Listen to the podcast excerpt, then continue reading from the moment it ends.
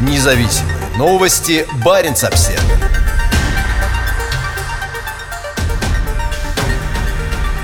Объем иностранных инвестиций в России снизился до уровня 1994 года. На фоне вызванного пандемией экономического кризиса прямые иностранные инвестиции в 2020 году упали на 95%. Согласно данным, опубликованным во вторник Центробанком, объем иностранных инвестиций в Россию в прошлом году упал до уровня середины 90-х годов. На фоне вызванного пандемией экономического кризиса, ограничений на поездки и падения мировых цен на энергоносители, усиливших давление на мировую экономику и омрачивших перспективы важнейших российских сырьевых отраслей, чистый приток прямых иностранных инвестиций, ПИ, составил в 2020 году всего 1,4 миллиарда долларов. В последний раз такой низкий уровень ПИ в России наблюдался в 1994 году, когда экономика все еще пыталась прийти в себя после распада Советского Союза, а попытки сменяющих друг друга правительств реформировать и приватизировать гигантскую государственную экономику вызвали резкий рост инфляции и экономические трудности. По сравнению с 2019 годом, когда в Россию пришло 29 миллиардов долларов прямых иностранных инвестиций, в 2020 приток снизился снизился более чем на 95%. Хотя ПИ обычно рассматривают в качестве показателя привлекательности экономики за рубежом и одного из главных условий долгосрочного роста, в последние годы преобладание офшорных инвестиционных компаний и инвестиционных схем вызывают вопросы относительно актуальности этого показателя. По оценкам Международного валютного фонда, источником 60% инвестиций в Россию выступают подставные компании. Это больше, чем в любой другой крупной экономике экономике. Это затрудняет понимание того,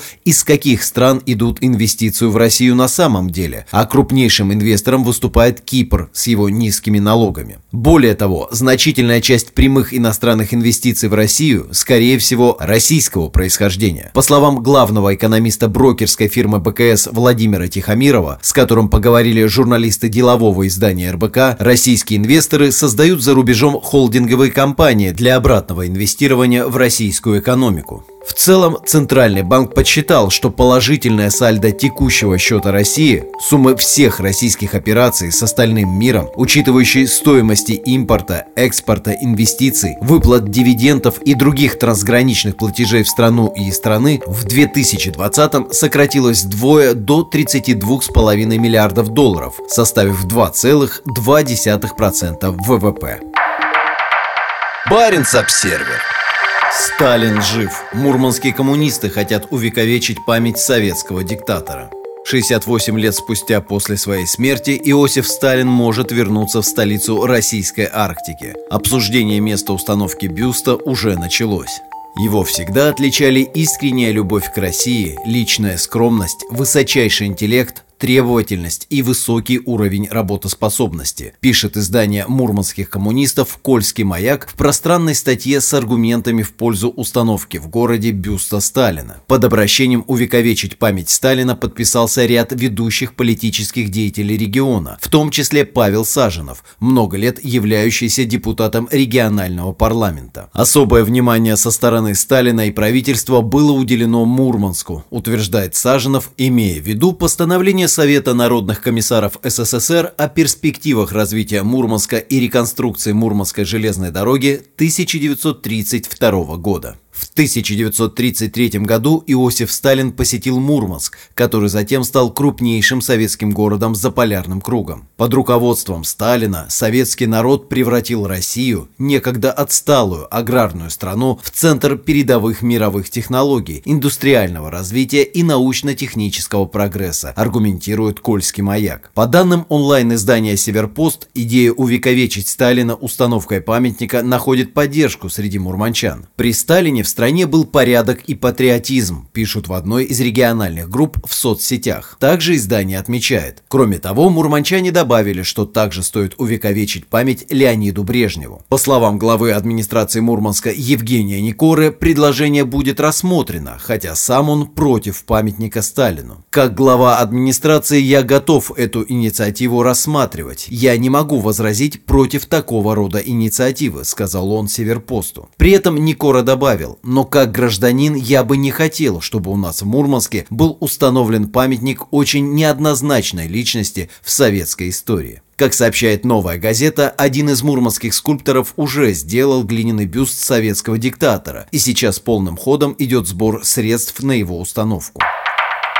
ГУЛАГ на Кольском полуострове. Издание пишет о сталинском терроре на севере и лагерях ГУЛАГа на Кольском полуострове, заключенные которых занимались строительством местных горнодобывающих предприятий. По данным «Новой газеты», за период политических репрессий на Кольском полуострове 1379 человек были приговорены к расстрелу, а еще 3055 к различным срокам. 411 были направлены в ссылку или высланы из страны. Неофициальный онлайн-опрос во ВКонтакте, проведенный телеканалом Арктик ТВ, показал, что установку памятника Сталину поддерживают 42% мурманчан. Большинство памятников Сталину в Советском Союзе были ликвидированы вскоре после его смерти в 1953 году. Так произошло и на Кольском полуострове, где такие памятники стояли в Полярном, Мурманске, Кировске, Ревде и других местах. Тема возвращения убийцы масс не уникальна только для Мурманска. В 2019 году 70% участников общенационального опроса заявили, что по их мнению Сталин сыграл положительную роль в истории страны.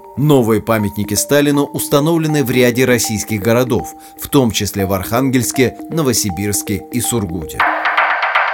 Баренц-Обсервер Великая патриотическая битва за юные умы Победа в войне и героический патриотизм выступают в качестве необходимых элементов для выработки Кремлем российской национальной идеологии, которая в первую очередь направлена на детей и молодежь. Патриотический настрой распространяется и на приграничные районы соседней Норвегии.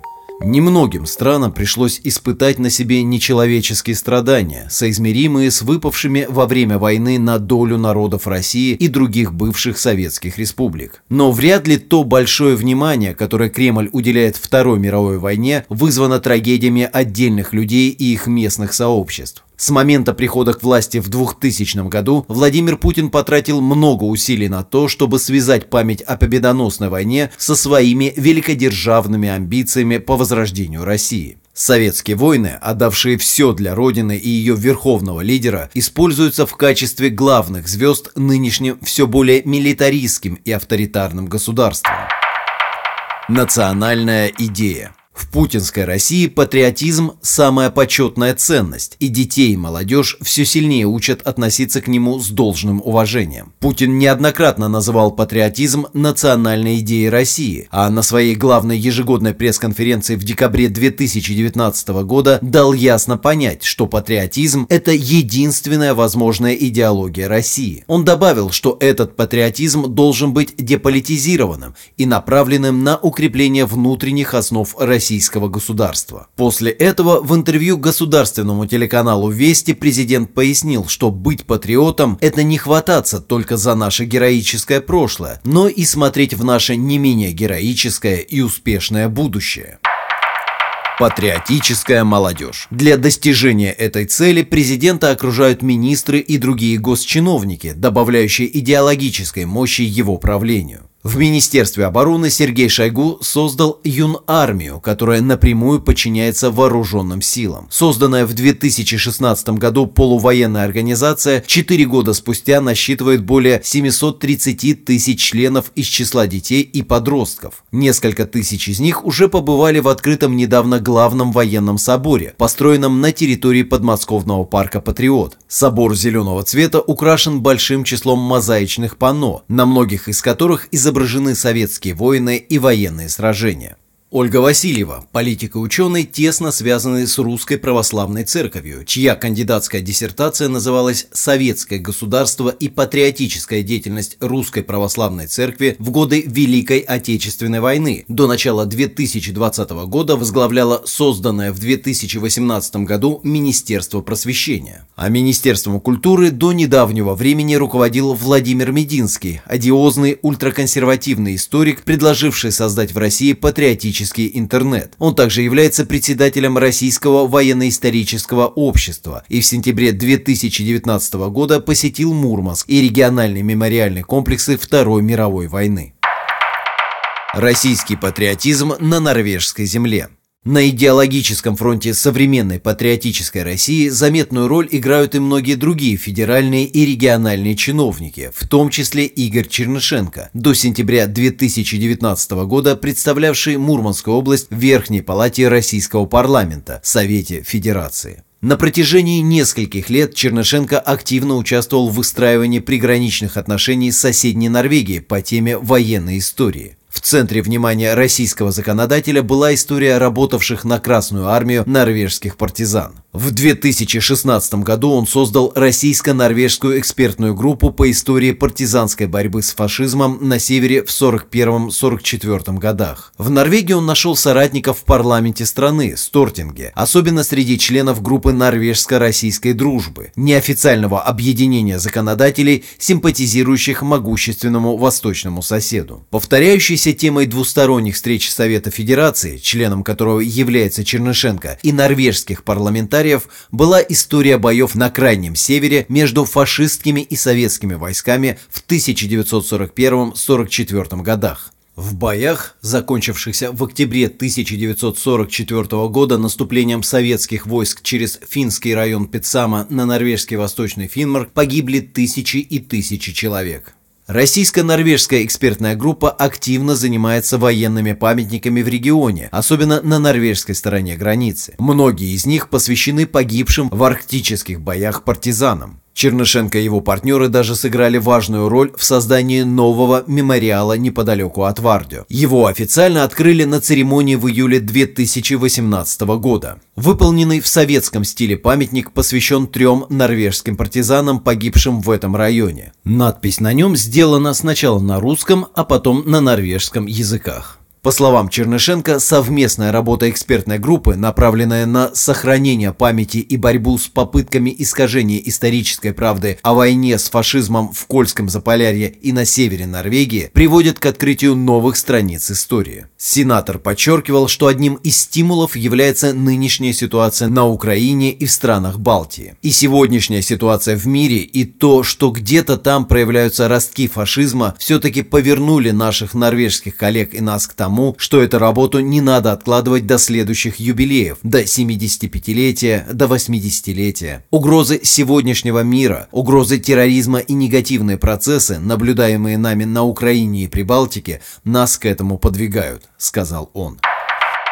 Восточный Финмарк Чернышенко также завел друзей среди политиков и активистов на севере Норвегии, особенно в граничащем с Россией восточном Финварке. В мероприятиях принимали участие мэры нескольких местных городов, в том числе мэр Варде Роберт Йенсен, а также ряд членов регионального совета губернии Финмарк. Основную часть работ с норвежской стороны координировал представитель рабочей партии Реми Странд. Для политиков из Финмарка празднование памятных военных дат совпало с ожесточенными спорами с правительством в Осло по поводу региональной реформы и объединения Финмарка с соседним Трумсом. Глава регионального совета Финмарка Ранхель Васвик и ее коллега по партии Странт несколько раз увязывали эти два вопроса. Они утверждали, что у Финмарка уникальная история и особое отношение с Россией, что оправдывает его дальнейшее существование в качестве отдельного региона. Во время войны Восточный Финмарк сильно пострадал. Ожесточенные бои бушевали на арктическом холоде более трех лет. Среди норвежских партизан было много жителей местных городов, в частности Вардио, Киберга и Берлевога. Они ушли с контролируемых гитлеровцами районов на соседние советские территории. После прохождения обучения у советских инструкторов их забрасывали в тыл врага самолетами или подводными лодками. Многие из них погибли при трагических обстоятельствах. ФСБ на севере Норвегии. Наступление российских патриотов на север Норвегии, инициаторами которого выступали Игорь Чернышенко и его соратники, не обошлось без органов российской госбезопасности. Одной из главных фигур на многих российско-норвежских встречах выступает Геннадий Гурылев, основатель Мурманской организации ветеранов ФСБ «Щит». Гурылев, который ранее возглавлял региональное управление ФСБ в Мурманске, активно участвовал в планировании и организации так называемых «маршей памяти», включавших совместное посещение памятных мест как на российской, так и на норвежской стороне границы. Усилия Гурылева были высоко оценены местными властями Вардио. Бывший руководитель ФСБ был награжден мэром города Робертом Йенсеном серебряной медалью. В ежегодных маршах памяти по приграничным районам двух стран также участвует Норвежская Федерация Ассоциации ветеранов военной службы. Несколько лет подряд в официальных визитах принимал участие генеральный секретарь Федерации Торгейр Левальд. Как и многие другие норвежские участники, он открыто носил георгиевскую ленту, крайне политизированный символ русского национализма и реваншизма. Выступая у памятника партизанам в Лавне, недалеко от Мурманска, Левальд высоко оценил приграничное сотрудничество между Норвегией и Россией на севере и раскритиковал власти Осло за бездействие. Как сообщает пресс-служба Российского Совета Федерации, в своем выступлении Левальд высказал надежду, что на юге заметят тот пример дружбы и сотрудничества, который есть между Россией и Норвегией на севере, и научатся также помнить войну и чтить память ее героев. Часть маршей мира, вероятно, получали финансовую поддержку и с норвежской стороны. По данным Совета Федерации, одним из партнеров проекта выступал норвежский Баренц-секретариат, финансируемая государством организация, занимающаяся распределением грантов. Юнармия в Киркинессе. Кульминацией работы российско-норвежской экспертной группы по истории партизанской борьбы с фашизмом на севере в 41-44 годах стало празднование 75-летия годовщины в Киркинессе 24 октября 2019 года, в котором приняли участие король Норвегии Харальд V, премьер-министр Эрна Сульберг, министр иностранных дел Инна Эриксен Сёрейде и высшее военное руководство Норвегии. Российскую сторону представляли министр иностранных дел Сергей Лавров, Лавров, командующий Северным флотом Александр Моисеев и ряд других высокопоставленных лиц федерального и регионального уровня. Одним из главных действующих лиц памятных мероприятий, организованных в приграничных районах двух стран, стали дети. На городской площади Киркинесса несколько сот школьников встречали высоких гостей норвежскими и российскими флагами, а танцоры из местной школы искусств танцевали под аккомпанемент духового оркестра Северного флота. 22 октября по улицам российского приграничного приграничного никеля прошел парад с участием большого числа детей и подростков и сил местных гарнизонов Северного флота. Многие из них несли фотографии погибших на войне предков. Также для школьников обеих стран был организован многодневный трансграничный поход по памятным местам. К удивлению многих, на памятные мероприятия 2019 года в Восточный Финмарк приехала и делегация российской юнармии. Предполагается, что это был один из первых зарубежных визитов военной организации в страну НАТО. На церемонии у военного мемориала в Киркинессе юноши, одетые в береты и форму цвета хаки, отдавали честь рядом с норвежскими военными. Визит был организован властями Архангельской области и представителем регионального совета Финмарка Реми Страндом, также выступавшим основным партнером и контактным лицом российско-норвежской экспертной группы по истории партизанского движения. По словам организаторов, поездку юнармии в Норвегию частично оплатило Генеральное консульство Норвегии в Мурманске. Судя по словам Рими Странда, это не последний визит в Норвегию российских подростков в военной форме. Юнармии Вардио всегда рады, подчеркнул он, отвечая на вопрос Баренц Обсервер. Баренц Обсервер в Мурманске в акции протеста приняли участие сотни сторонников Навального. Мурманская полиция не вмешивалась, когда протестующие на площади пять углов скандировали «Путин вор» и «Мы здесь власть» требуя освобождения борца с коррупцией Алексея Навального. В субботу полицейские стояли в стороне, наблюдая и не мешая шествию протестующих по проспекту Ленина в центре столицы Российской Арктики. Аналогичные протестные акции прошли по всей России. The Moscow Times сообщает о задержании в городах европейской части России, Сибири и Дальнего Востока более двух тысяч человек. Среди них близкая соратница Алексея Навального, юрист Фонда борьбы с коррупцией Любовь Соболь, которую жестко задержали при общении с журналистами во время акции на Пушкинской площади. В Мурманске акция прошла более спокойно. Несколько сот человек, в основном молодежь, собрались на центральной площади перед гостиницей «Арктика», после чего пошли шествием в южном направлении по проспекту Ленина. Перед субботними протестами российские власти выступили жесткими предупреждениями против участия. Среди них было и Министерство просвещения, призвавшее родителей следить за планами детей на субботу. Цензор Роскомнадзор также потребовал от социальных сетей удалить сообщения, призывающие к участию в акциях. В Мурманске прокуратура призвала не выходить на площадь Пять углов, назвав планируемую акцию протеста незаконной. Баренц-Обсервер. Юнармия идет в патриотическое наступление на мурманские школы. Соглашение между военизированной молодежной организацией и правительством Мурманской области предусматривает создание отрядов юнармии в каждой школе. Движение, находящееся в прямом подчинении российских вооруженных сил, делает очередной шаг по продвижению внутрь образовательной системы Кольского полуострова. Соглашение, подписанное на этой неделе региональным министром образования Ольгой Дзюбой и начальником штаба регионального отделения юнармии Алмазом Бектимеровым, предусматривает расширение присутствия военизированной молодежной организации в школах. По словам Дзюбы, цели системы образования и юноармии совпадают. Это патриотическое воспитание подрастающего поколения. Уверена, что подписанное сегодня соглашение будет продлеваться вновь и вновь, потому что работа, которую мы совместно будем вести по патриотическому воспитанию, воспитанию здорового образа жизни, по привитию традиционных ценностей, очень и очень важна, подчеркнула министр. По ее словам, обе стороны активно сотрудничали и до подписания официального соглашения. По словам Бектимерова, теперь стороны будут работать вместе над увеличением числа членов юнармии. Как он подчеркнул, цель состоит в организации юнармейских отрядов в каждой школе. Юнармия была создана по инициативе министра обороны России Сергея Шойгу в 2015 году. Организация полностью финансируется Министерством обороны и на сегодняшний день насчитывает более 744 тысяч членов, некоторым из которых всего 8 лет. В движении также делают упор на преподавание изучении истории, особенно военной. Задача движения – подготовка к военной службе и продвижение патриотизма и так называемых традиционных ценностей. У движения сильные позиции на Кольском полуострове, особенно в военных гарнизонах Северного флота. В августе Юнармия стала одним из основных участников соглашения о сотрудничестве между Северным флотом и Крымской Ялтой, предусматривающему сотрудничество по патриотическому воспитанию и организации летних лагерей. Баренц-Обсервер.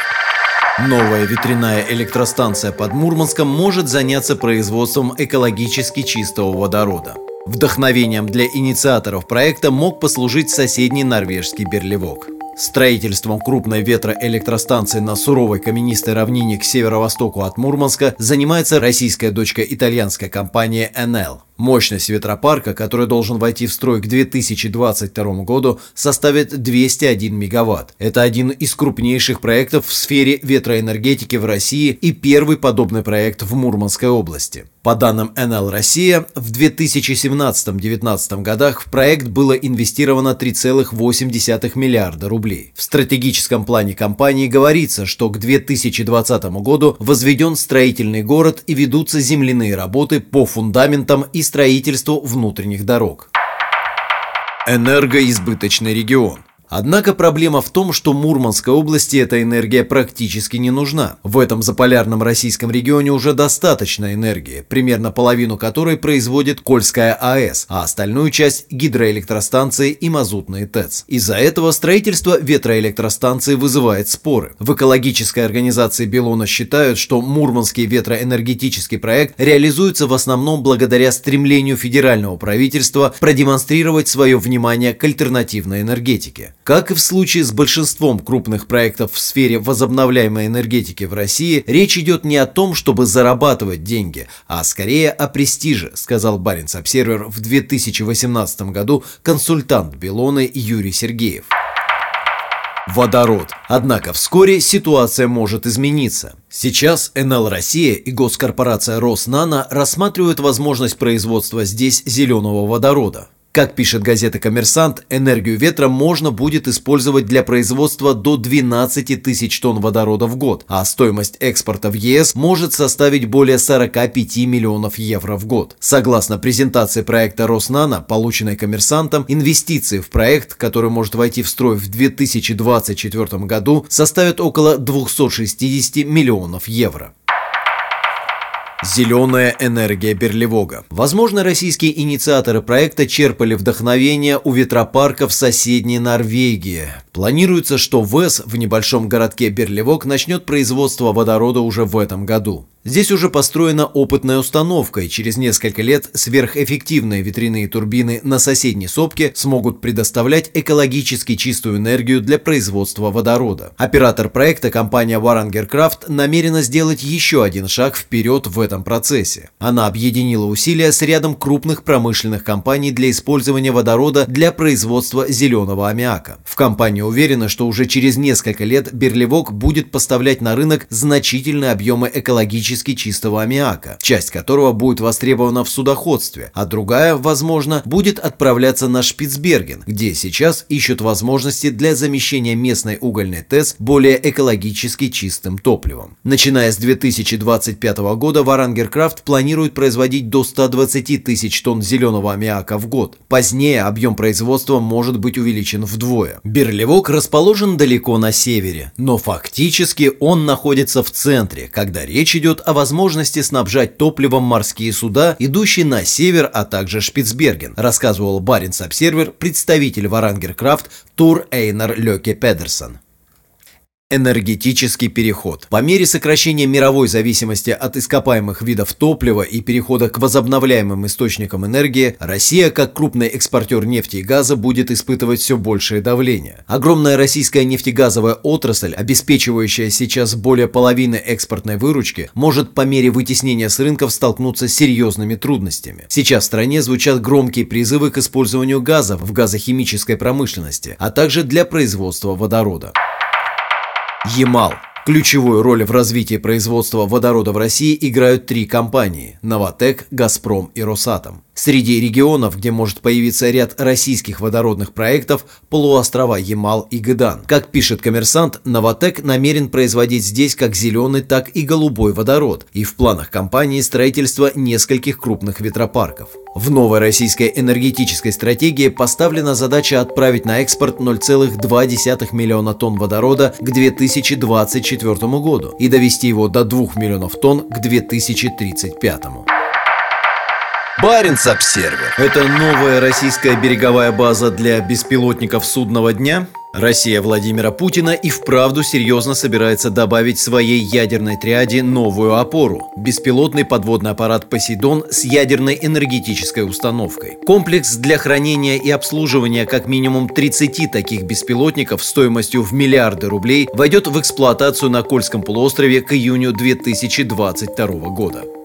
Строительство базы обслуживания самого ужасающего оружия в истории человечества идет полным ходом. Уже много лет Баренц Обсервер изучает спутниковые снимки баз и хранилищ вооружений Северного флота на побережье Кольского полуострова. Последний раз изображения сервиса Google Планета Земля обновлялись летом 2020 года. На них у нового комплекса для загрузки баллистических ракет «Булава» в губе Окольная отчетливо видны новый огромный многоэтажный склад длиной 58 метров и шириной 16 метров и другие объекты береговой инфраструктуры. Строительство самой набережной с краном для погрузки и выгрузки ракет «Булава» на подлодке проекта «Борей» проходило с 2012 по 2018 года. Работа над новыми зданиями, потенциально предназначенных для «Посейдонов», началась в 2018 или 2019 году. Губа Окольная хорошо известна тем, что здесь расположено крупнейшее хранилище боеприпасов Северного флота, морских крылатых и баллистических ракет для растущего флота современных надводных кораблей и подлодок. Если это новая база для Посейдонов, то это четко показывает тот уровень риска, на который готовы пойти российские военачальники. Расстояние по воде до соседнего Североморска с населением около 70 тысяч человек составляет всего полтора километра. В отличие от баллистических ракет с ядерными боеголовками, таких как «Булава», 24-метровому беспилотнику «Посейдон» требуется абсолютно другой уровень обслуживания и подготовки. Источником энергии для него служит малый ядерный реактор, который, вероятно, охлаждается газом для обеспечения минимального уровня шума. Он приводит в действие водометный движитель, который дает аппарату возможность незаметно пересекать океаны, не беспокоясь об ограничениях по дальности. О конструкции аппарата известно немного, многое, но по одному из ранее опубликованных видеороликов можно сделать вывод, что диаметр Посейдона составляет почти 2 метра, а боеголовка внутри представляет собой 4-метровый цилиндр шириной 1,5 метра. Этого пространства достаточно для крайне мощного оружия. При его взрыве у восточного побережья США образовавшаяся волна радиоактивного цунами вызовет серьезные последствия. При этом время в пути с момента запуска может составлять несколько дней или даже неделю. При скорости около 100 узлов беспилотнику, запущенному из Северной Атлантики или Баренцева моря, потребуется более 48 часов. При использовании более тихого режима для обеспечения скрытности время до цели увеличится. Глубоководное сдерживание. По словам заместителя директора Норвежского института оборонных исследований профессора Катаржины Зиск, с точки зрения российских военных существующее на данный момент сдерживание может казаться недостаточно убедительным. Задача Посейдона – дальнейшее усиление уже существующего потенциала нанесения ответного удара, что дает России дополнительные возможности для нанесения противнику неприемлемого ущерба, считает Зиск. Москва неоднократно критиковала размещение в Европе американской системы противодействия противоракетной обороны, называя ее прямой угрозой. Весной прошлого года надводные корабли 6-го флота США впервые после распада Советского Союза зашли в Баренцево море. Одним из них был эсминец Дональд Кук, способный функционировать в качестве элемента системы противоракетной обороны «Иджис». Посейдоны – это новое российское глубоководное оружие, которое невозможно остановить никакими американскими системами ПРО. Гонка вооружений выходит на новый, более ужасающий этап. По словам профессора профессора Зиск, психологический эффект от беспилотного аппарата, способного нести ядерное оружие такой высокой разрушительной силы, может быть значительным. Она добавила, что такой беспилотный аппарат может убедительно демонстрировать стремление России изменить баланс сил в конфликте с превосходящим противником, обладающим ядерным оружием. Посейдон – это также пример того, что Россия способна идти на риск и экспериментировать с новыми технологиями, такими как беспилотные автономные системы, искусственный интеллект, оружие направленной энергии и другими, с целью постепенного усиления существующих возможностей симметричного и асимметричного ответа ответа, сказала ЗИСК, добавив, что общей целью является обеспечение России критического преимущества на поле боя. Опасные для жителей Мурманска и Североморска работы, связанные с обслуживанием 30 малых реакторов в новых цехах в Губе Окольная, не подлежат публичному обсуждению. Военное использование ядерной энергии окружено секретностью. В 2019 году представители Минобороны отрицали утечку радиоактивных изотопов после взрыва крылатой ракеты с ядерной установкой «Буревестник» во время операции по ее подъему с дна Белого моря у поселка Ненокса в Архангельской области. Отрицание продолжилось и когда повышенный уровень радиации был зарегистрирован на официальных станциях мониторинга в соседнем Северодвинске. В социальных сетях разошлось фото, на котором жертв перевозили на обмотанных полиэтиленовой пленкой машинах скорой помощи. Водитель водители которых были одеты в защитные костюмы. Взрыв в районе Ненокса случился всего через несколько недель после пожара на борту сверхсекретной российской подводной лодки «Лошарик», выполнявшей таинственное задание в Мотовском заливе, в результате которого погибли все 14 членов экипажа. Сразу после пожара лодка-носитель «Лошарика» Подмосковье пришла с закрепленной под ее корпусом злополучной мини-подлодкой в губу Окольная. Тогда на палубе Подмосковья можно было заметить закрытую от посторонних глаз конструкцию, которая вполне вполне могла быть мини-реактором системы «Гармония», а на причале – людей в специальных костюмах. Опасности, связанные с военными мини-реакторами. Инфраструктура, создающаяся сейчас возле нового комплекса для погрузки и выгрузки баллистических ракет на подводной лодке в Губе Окольная, может помимо обслуживания Посейдонов быть использована и для других целей, связанных с установкой военными мини-реакторов на дне арктических российских морей. Как сообщали ранее в январе «Известия», Россия планирует завершить создание базы хранения и обслуживания Посейдонов, где их будут готовить к боевым дежурствам и пускам, к июню 2022 года. Баренц-Обсервер уже сообщал о подготовке Посейдона к испытаниям в водах Арктики. Первым носителем беспилотника станет К-329 «Белгород», перестроенная подлодка проекта 949А «Антей», предназначенная для выполнения особых заданий Главного управления глубоководных исследований Минобороны. Ожидается, что Белгород будет передан флоту заводом в Северодвинске в этом году. Вторым носителем Посейдонов станет подлодка специального назначения «Хабаровск». Предполагается, что для ее создания использовался корпус российских подводных лодок четвертого поколения проекта «Борей». После спуска Хабаровска на воду начнутся его испытания, которые продлятся два года. По данным портала Covert Shores, специализирующегося на анализе деятельности подводного флота, будут построены еще две или три подлодки типа Хабаровска, каждая из которых будет способна нести до шести посейдонов. Баренц-обсервер всего через два часа после суда за публикацию клипа «Рамштайн» Андрея Боровикова арестовали за поддержку Навального. В пятницу в Архангельске полиция задержала активиста Андрея Боровикова за организацию несанкционированного митинга в поддержку Алексея Навального. Задержание произошло всего через два часа после судебного заседания по делу размещения Боровиковым клипа немецкой рок-группы «Рамштайн» в соцсети. 22 января активист предстал перед Ломоносовским районным судом по делу о распространении порнографии. По версии прокуратуры, разместив у себя в 2014 году на странице ВК клип группы «Рамштайн», Боровиков нарушил статью 242 УК РФ «Распространение, публичная демонстрация или рекламирование порнографических материалов». Общение Боровикова с правоохранительными органами в тот день не закончилось судебным заседанием. Буквально через два часа полиция арестовала активиста за организацию акции в поддержку Алексея Навального. Как пишет издание «7 на 7», Боровикову вменяют организацию организацию 16 января несанкционированной акции, которая, по мнению правоохранителей, повлекла нарушение общественного порядка. В тот день активисты вышли в центр Архангельска и записали видеообращение в поддержку Алексея Навального. По той же статье обвиняется и член регионального отделения партии «Яблоко» Юрий Чесноков. По словам координатора Архангельского штаба Алексея Навального Елизаветы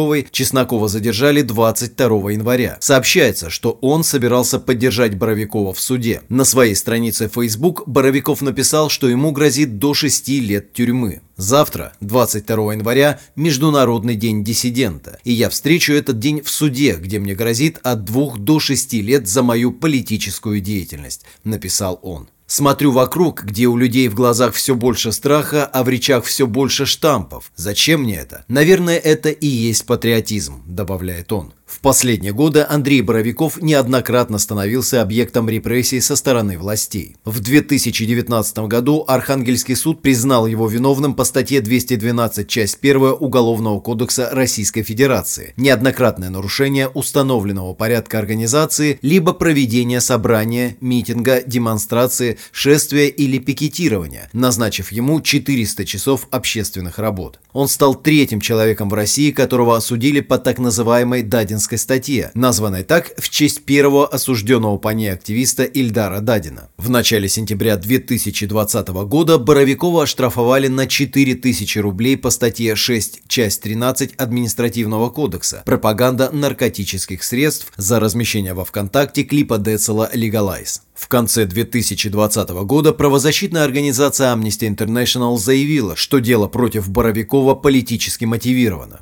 Андрей Боровиков – гражданский и политический активист, отстаивающий общественные интересы по различным вопросам. Его мнение зачастую расходится с позицией исполнительной власти, а его критика явно не нравится некоторым ее представителям, подчеркнули в организации. Баренц-обсервер Норвегия отменяет учения НАТО из-за коронавируса. Почти 3000 военнослужащих из Нидерландов, Великобритании, Германии и США, уже находящихся на севере Норвегии, могут паковать вещи и отправляться домой. Во вторник правительство страны отменило учения Joint Viking и другие зимние тренировки с союзниками. Вспышка британского варианта коронавируса, вызвавшая введение самых строгих карантинных мер в Осло и соседних муниципалитетах, затронула и деятельность военных на севере страны. В январе Баренц-Обсервер уже сообщал о вспышке COVID-19 среди американских морских пехотинцев США, прибывших для зимних тренировок в гарнизон Сётермуэн в Трумсе. Там американцы вместе с другими союзниками и норвежцами отрабатывали действия в условиях снега и холода. Кульминация всего в конце февраля февраля должны были стать учения Joint Viking 2021 с участием около 10 тысяч военнослужащих. Норвегия столкнулась с очень сложной ситуацией. Меры эпидемиологического контроля в районе вспышки являются самыми строгими с начала пандемии коронавируса, заявил министр обороны Франк Баки Йенсен. Мы должны избежать распространения мутировавшего варианта вируса, и после всестороннего анализа мы приняли решение отменить мероприятия союзников на территории Трумса, сказал Ånd. Переброска сил из других стран на север Норвегии остановлена. По сообщению Минобороны страны, уже находящиеся здесь силы будут постепенно выведены из страны. Это означает, что упаковать вещи и отправиться домой должны будут около 2900 солдат, более тысячи из США, чуть менее тысячи из Великобритании, около 600 из Нидерландов и около 200 из Германии. В общей сложности до начала Joint Viking, запланированного на 28 февраля, сюда должны были прибыть 3400 военнослужащих союзников. Месяц назад COVID-19 был обнаружен у около 45 американских и британских солдат, после чего они были изолированы в гарнизоне Сетурмуэн. Дальнейшего распространения вируса не произошло. На севере Норвегии относительно мало случаев заболевания, но в правительстве опасаются, что мутировавший вирус, вынудивший ввести карантин в районе Осло, может распространиться и на другие регионы страны. Из-за страха этого свои границы с Норвегией закрыли ее скандинавские соседи – Швеция и Финляндия. Прошлой зимой, когда Норвегию накрыла первая волна COVID-19, через 10 дней после начала были отменены еще более масштабные учения Cold Response. Тогда зачехлить оружие и паковаться были вынуждены 15 тысяч военнослужащих из Норвегии и 9 стран-союзниц. Из-за вспышки мутировавшего варианта вируса норвежские военные ввели ограничительные меры в отношении личного состава из красных зон на юго-востоке страны. Они включают временную приостановку призыва из этих муниципалитетов и по поездок в эти зоны. Все запланированные отпуска личного состава приостановлены до дальнейшего уведомления. Однако для поддержания национальной готовности подготовка и учения норвежских войск на территории Трумса будут продолжены с учетом строгих мер профилактики коронавируса. Баренц-обсервер Угольный магнат подтвердил начало строительства нового терминала на Таймыре. По словам Романа Троценко, на объекте работают 600 человек и 200 единиц техники. Через три месяца после одобрения проекта госэкспертизой Троценко и его компания AEON подтвердили начало строительства на далеком пустынном побережье Таймыра. Морской терминал станет ключевым элементом освоения сыродосайского угольного месторождения. По словам представителей компании, до 5 миллионов тонн угля в год будут отправляться по Северному морскому пути азиатским покупателям. Терминал должен войти в строй в 2023 году. По нашему плану мы вводим терминал через 24 месяца, рассказал Троценко ТАСС. На встрече с губернатором Красноярского края Александром Усом в ноябре прошлого года Троценко пояснил, что проект создаст до 2000 рабочих мест и принесет в региональный бюджет 6 миллиардов рублей налоговых поступлений. Это уникальный и сложный проект, ведь еще никто не решал задачу производить уголь в таких климатических условиях в большом объеме, сказал Троценко на встрече с Усом. По его словам, проект включает в себя строительство 60-километрового крытого конвейера от месторождения до морского терминала, а также современных электростанций, которые позволят не завозить дизельное топливо. Сыродосайское месторождение находится в 105 километрах южнее поселка Диксон и севернее Норильска. Его запасы составляют 5,7 миллиарда тонн высококачественного угля, пригодного для использования в металлургической отрасли. План разработки месторождения предусматривает добычу до 10 миллионов тонн угля в год открытым способом. На первом этапе проекта уровень добычи составит 5 миллионов тонн в год. За проектом стоит дочка AEON «Северная звезда». Значительную часть часть финансирования проекта предоставит Сбербанк. За AEON стоит влиятельный бизнесмен Роман Троценко, который уже несколько раз давал понять, что готов потратить несколько миллиардов долларов на добычу полезных ископаемых и инфраструктурные проекты в Арктике. Троценко и Северная звезда планируют вложить в таймырский уголь не менее 35 миллиардов рублей. И у них есть серьезная поддержка со стороны федерального правительства. Проект, официально именуемый Западно-Таймырским промышленным кластером, включен в перечень приоритетных региональных проектов, утвержденный премьер-министром в конце марта прошлого года. В то время как Сыродосайский проект продвигается вперед, разработка соседних месторождений, принадлежащих компании «Восток Уголь», приостановлена.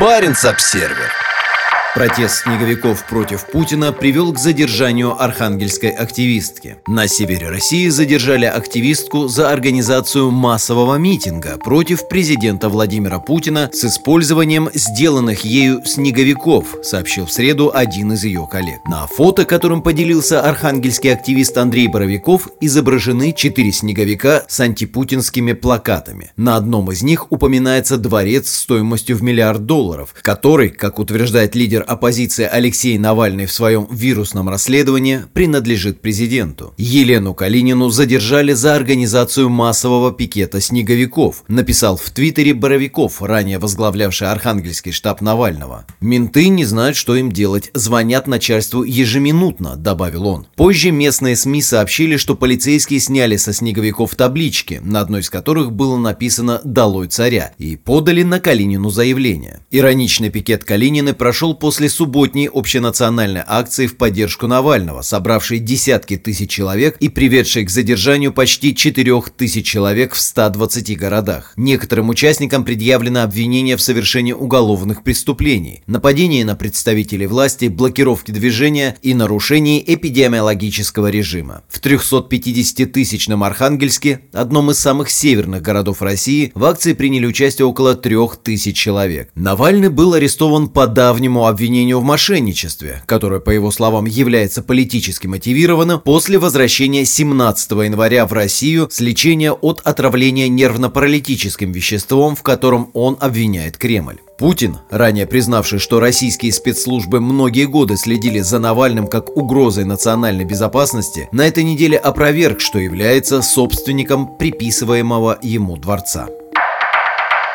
Баренц-Обсервер в Мурманске сторонники Навального планируют новые акции протеста. Задержана Виолетта Грудина. Основные причины, по которым россияне выходят на улицы, это политически мотивированный арест Навального, коррупция, экономические репрессии и рост тоталитаризма.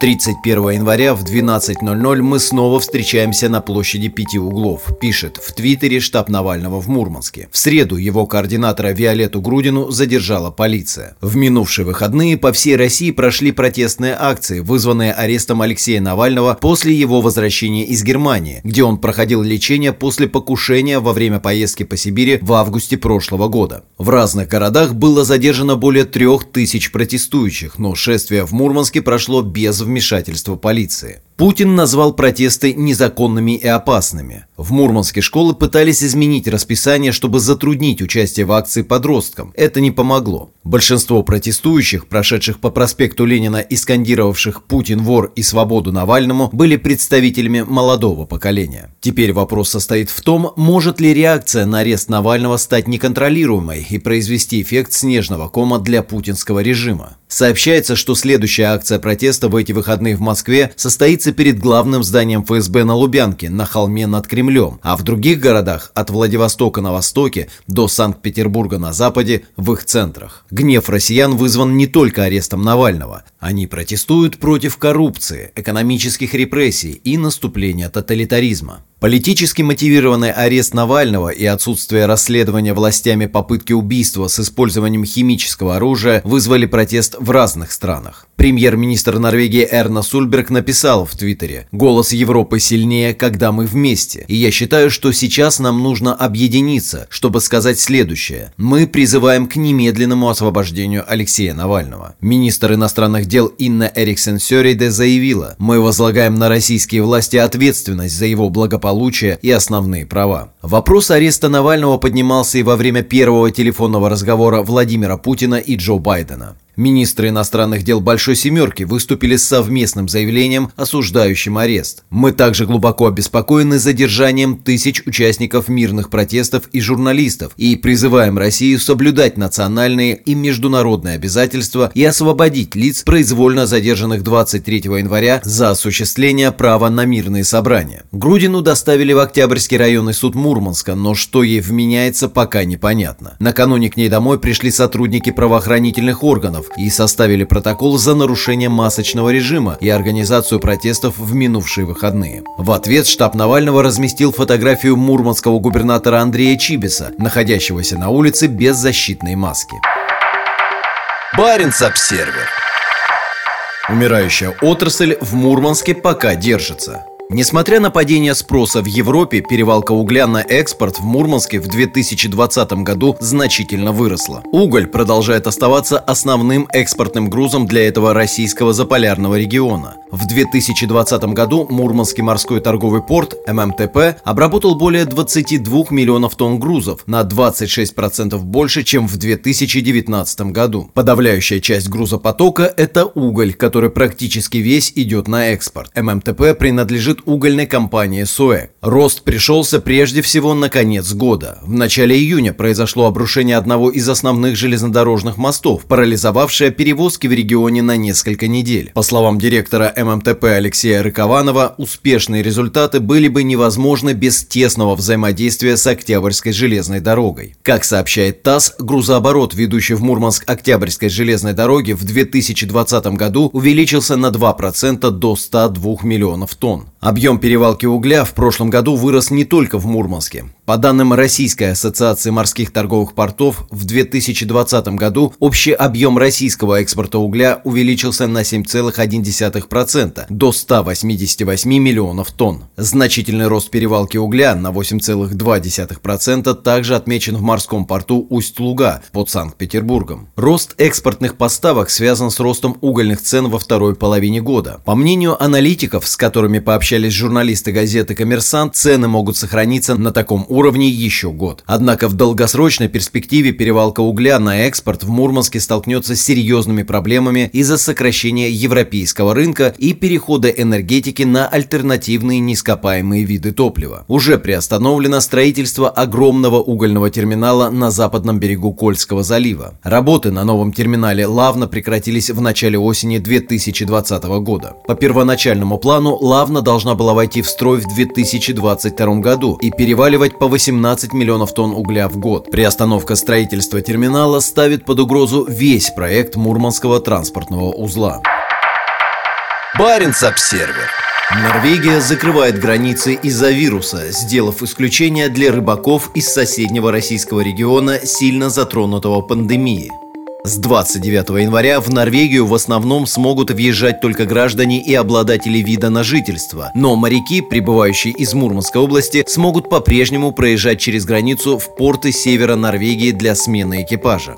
С пятницы в Норвегии вводится один из самых строгих режимов въезда в Европе. Мы последовательно ужесточали и ослабляли ограничения в зависимости от изменения эпидемиологической ситуации. В связи с распространением более заразного варианта коронавируса мы считаем необходимым ввести наиболее строгие ограничения на въезд за все время с марта прошлого года. Мы должны на ограниченный период максимально ограничить число приезжающих в Норвегию. Я понимаю, что для многих людей последствия будут значительными но сокращение риска завоза инфекции делает это действие необходимым, заявила на пресс-конференции премьер-министр Эрна Сульберг. Въезд в страну временно запрещен следующим категориям. Иностранные граждане, проживающие в ЕС, и граждане ЕС, проживающие в третьих странах, если они не подпадают под исключения, которые также применяются гражданам третьих стран. Члены семьи, за исключением родителей несовершеннолетних детей, как из стран ЕС, так и из других стран. Это означает запрет въезда для дедушек и бабушек, совершеннолетних детей, родителей взрослых детей и романтических партнеров. Граждане стран, не входящих в ЕС, у которых есть вид на жительство в связи с работой или учебой, в том числе в качестве сезонных рабочих или студентов. Иностранные граждане, въезжающие для съемок кино или сериалов, или в качестве научных сотрудников, на которых не распространяется требование о получении вида на жительство.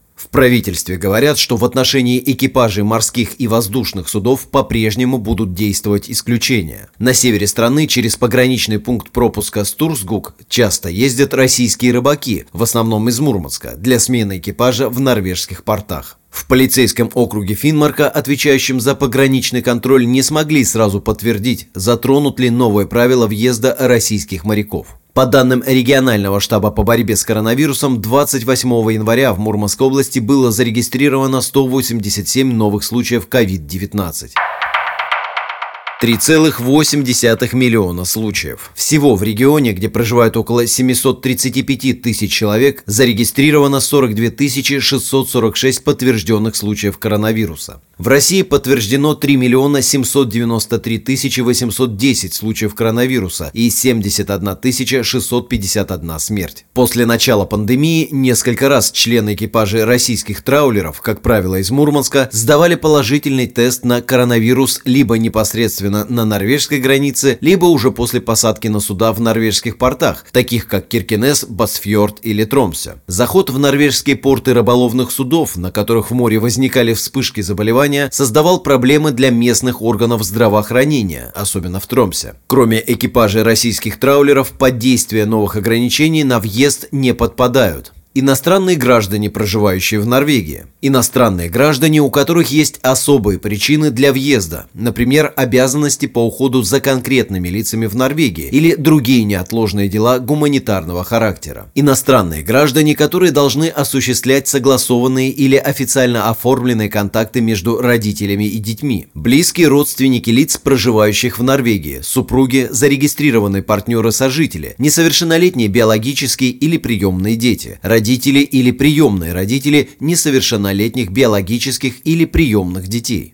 журналисты и другие сотрудники, выполняющие задания зарубежного СМИ, иностранные авиапассажиры, следующие через Норвегию транзитом, как международными рейсами, так и в пределах шенгенской зоны, члены экипажей морских и воздушных судов, Иностранные граждане, осуществляющие коммерческую перевозку грузов и пассажиров. Иностранные граждане, выполняющие критически важные общественные функции. Медицинский персонал из Швеции и Финляндии, заняты в норвежских службах здравоохранения и социального обслуживания.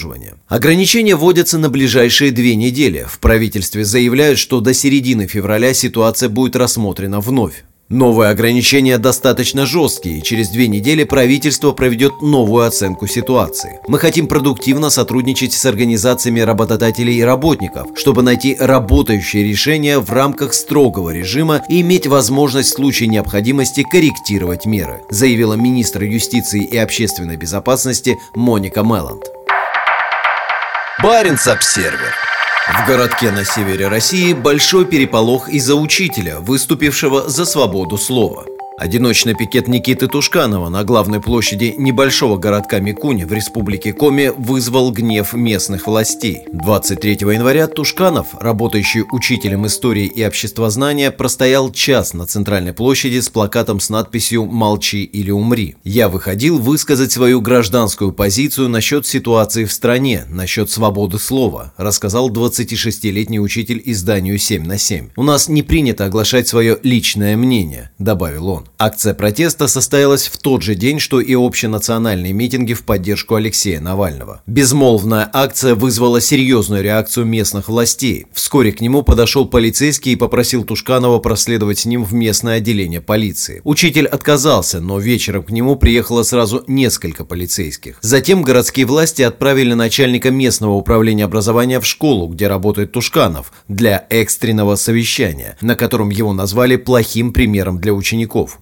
Теперь Тушканов считает, что потеряет работу. «Склоняли к тому, чтобы я написал заявление по собственному желанию», рассказал он на своей странице в Инстаграм. «Я ощутил на себе всю полноту этой системы, которая ненавистна любое мнение, которое с их мнением никак не соприкасается», подчеркнул он. Глава районного управления образования Елена Пекач подтвердила 7 на 7, что встречалась с Тушкановым, но не просила его уволиться. Учителя поддержали многие ученики, но Тушканов признает, что большинство коллег-учеников учителей отвернулись от него. Среди учителей стал чувствовать себя изгоем, пояснил он. В минувшие выходные по всей стране прошли митинги в поддержку Алексея Навального. Они были встречены резкой реакцией властей, обвинивших организаторов в намеренной эксплуатации несовершеннолетних школьников. ТикТок получил требования государственного цензора Роскомнадзора о блокировке роликов, на которых подростки снимают в школьных кабинетах портреты Путина, заменяя их фотографии Навального. Роскомнадзор также предупредил YouTube, ВКонтакте и Instagram, призвав их удалять контент, содержащий призывы к несовершеннолетним к участию в незаконных массовых мероприятиях. Федеральное министерство просвещения призвало родителей не отпускать детей на субботние акции. Все мы знаем, что такое детское любопытство, безобидная шалость, позерство, но руками нечистоплотных взрослых все это может тянуть ребенка в противоправные действия и обернуться весьма плачевной ситуацией, пишет министерство, призывая родителей присматривать за детьми. В ведомстве предложили родителям провести выходные вместе с детьми, просмотр любимого кино, прогулка в лесу, катание на коньках, настольные игры, приготовление блюда вместе со всеми членами семьи. Вот некоторые из предложений Министерства просвещения. Новая общенациональная акция протеста в поддержку арестованного политика Алексея Навального намечена на 31 января. Независимые новости. Барин обсервис